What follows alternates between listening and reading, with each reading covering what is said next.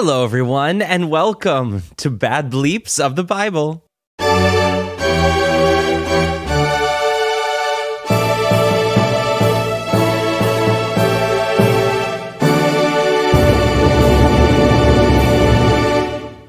Alrighty, welcome to Bad Bleeps of the Bible, where do not worry, we are not covering anything serious, we're not covering anything horrific. We are just talking about the Tower of Babel. Thank you, Jesus! Now, listen, I really do hope. I guess that you enjoyed the last episode. I don't know. Here's the thing I didn't listen to it because when I got off that recording, I can't tell you. I was like, how do true crime podcasters, if you're out there, how do you do it? Because uh, that threw me for a loop just telling that depressing of a story. But again, it was meant to be a little bit of a ghost story. It was meant to be a little dark, but don't worry, there are no more tales of terror on the horizon. And in fact, today's story is super fun and one you may have heard, but you may not know the full story of. That's it, Scott. You end in a preposition. Now, this is where the Bible, in its magical fashion, explains something we see in the world today. And what might that be? Well, this is how the Bible explains our various languages, where the languages came from, how they were developed. It wasn't from people matriculating into different parts of the world and therefore developing their own language. No, it comes from God. So, we are going to learn and look at the story of our infamous bleep, the Tower of Babel. Our story starts in the days following the Great Flood. So, that flood that wiped out all of humanity because they had become too nasty, and the flood which introduced us to Noah and his ark. You remember that one? Anyway, we're in the time just after that flood when humanity once again began to multiply and spread across the earth. How they multiplied with only Noah and his family left after the flood is another story for another day. And I, oh, um, so, as the population of the new and moistened earth began to multiply, they also began to journey eastward, where they arrived in the land of Shinar. And they decided to settle there. Must have been super nice. Shinar was that mythical location just to the north of Mesopotamia, which was again in Syria and Iraq, between the two great river, rivers, the Euphrates and the Tigris. Now, these people were not your average settlers.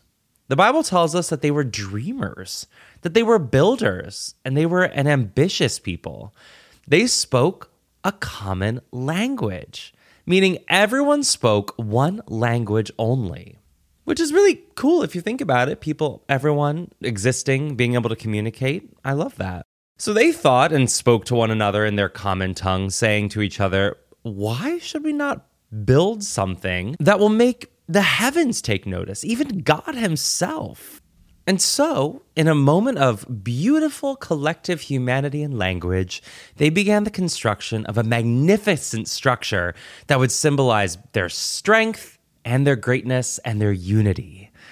And so, the people of Shinar gathered their bricks, formed mortar out of whatever you form mortar out of, I really don't know, and with a united spirit, they set out to construct a tower that would rival the heavens themselves.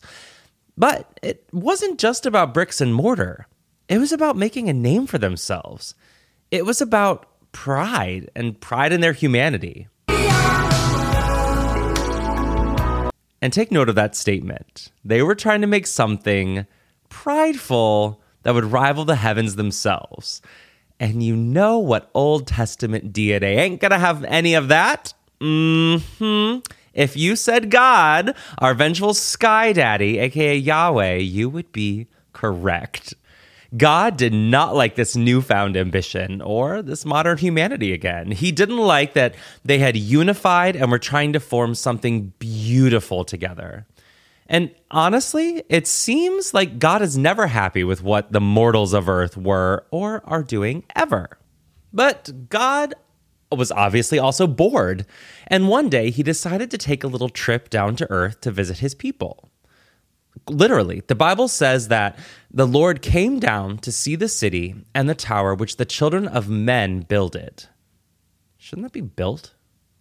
No, I don't know. Perfection. The Bible is perfection. It can't have grammar errors. And this tower must have been so magnificent, so grand, and so glorious that the Lord himself was shook. Ooh, this is nice. He did not like this newfound ambition of his people, and he did not like this glorious tower. And he said to himself, the Bible records, saying, Well, if as one people speaking the same language they have begun to do this, then nothing will be impossible for them. So, is God really jealous of humankind? Was he worried they would surpass him in greatness? Was he worried about their independence? Yes, yes, and yes. and viewing it as, I guess, some sort of divine competition, God decided that he should create a bit of chaos. To thwart their plans, God took decisive action. As the folks were working on the tower in all its gloriousness, there began to rise from the crowd a disruption. It started as a low rumble and slowly but steadily grew into a raucous chorus of arguments, of fights, and all out confusion. It turns out that God had struck. He had confused their language, forcing everyone out of their beautiful one language and into a cacophony of new languages, causing the people to no longer understand one another. Imagine you're having this lovely conversation with a friend until at one moment and in one instant, you can no longer understand each other. You're speaking German and they're speaking, I don't know, Italian. Absolute chaos.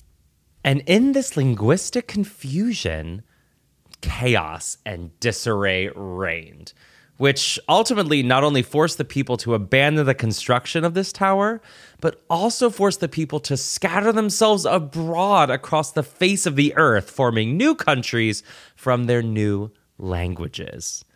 And from then on, this magnificent tower, or unfinished magnificent tower, and the land surrounding it became known as Babel, which is a fun little play on words from the Hebrew word balal, meaning to confuse.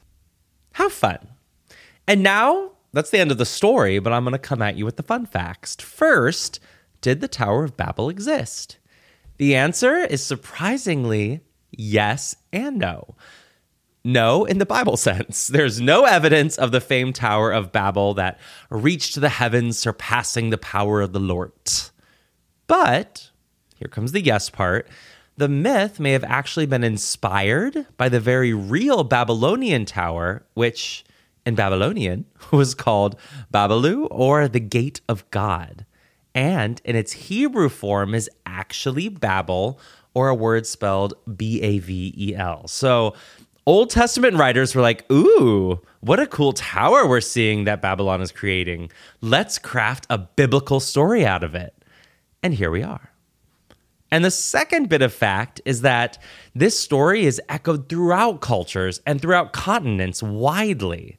There's a Sumerian myth called Enmerkar and the Lord of Aratta. Do I know those pronunciations? No, I don't.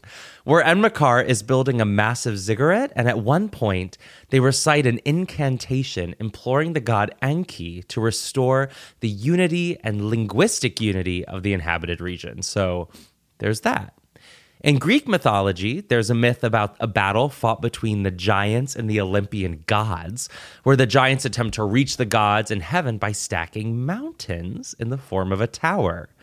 And in Central America, across the continents, the Aztecs had a story where it was written that when light of the sun, when the light of the sun first appeared on the land, giants appeared and set off in search of the sun.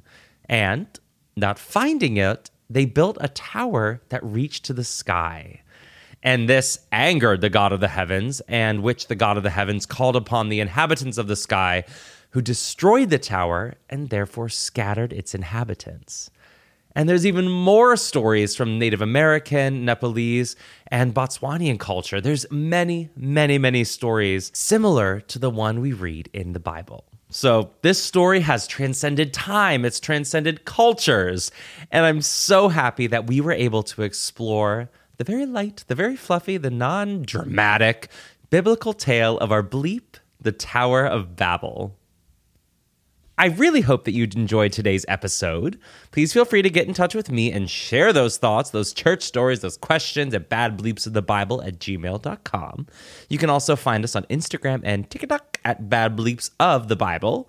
Sources for today's story can be found in the show notes, and please rate, review, subscribe, and share. Catch you next time, where we'll be covering the life and times of our Christmas king, David. Also, watch out for jealous gods ready to confound your language. Bye.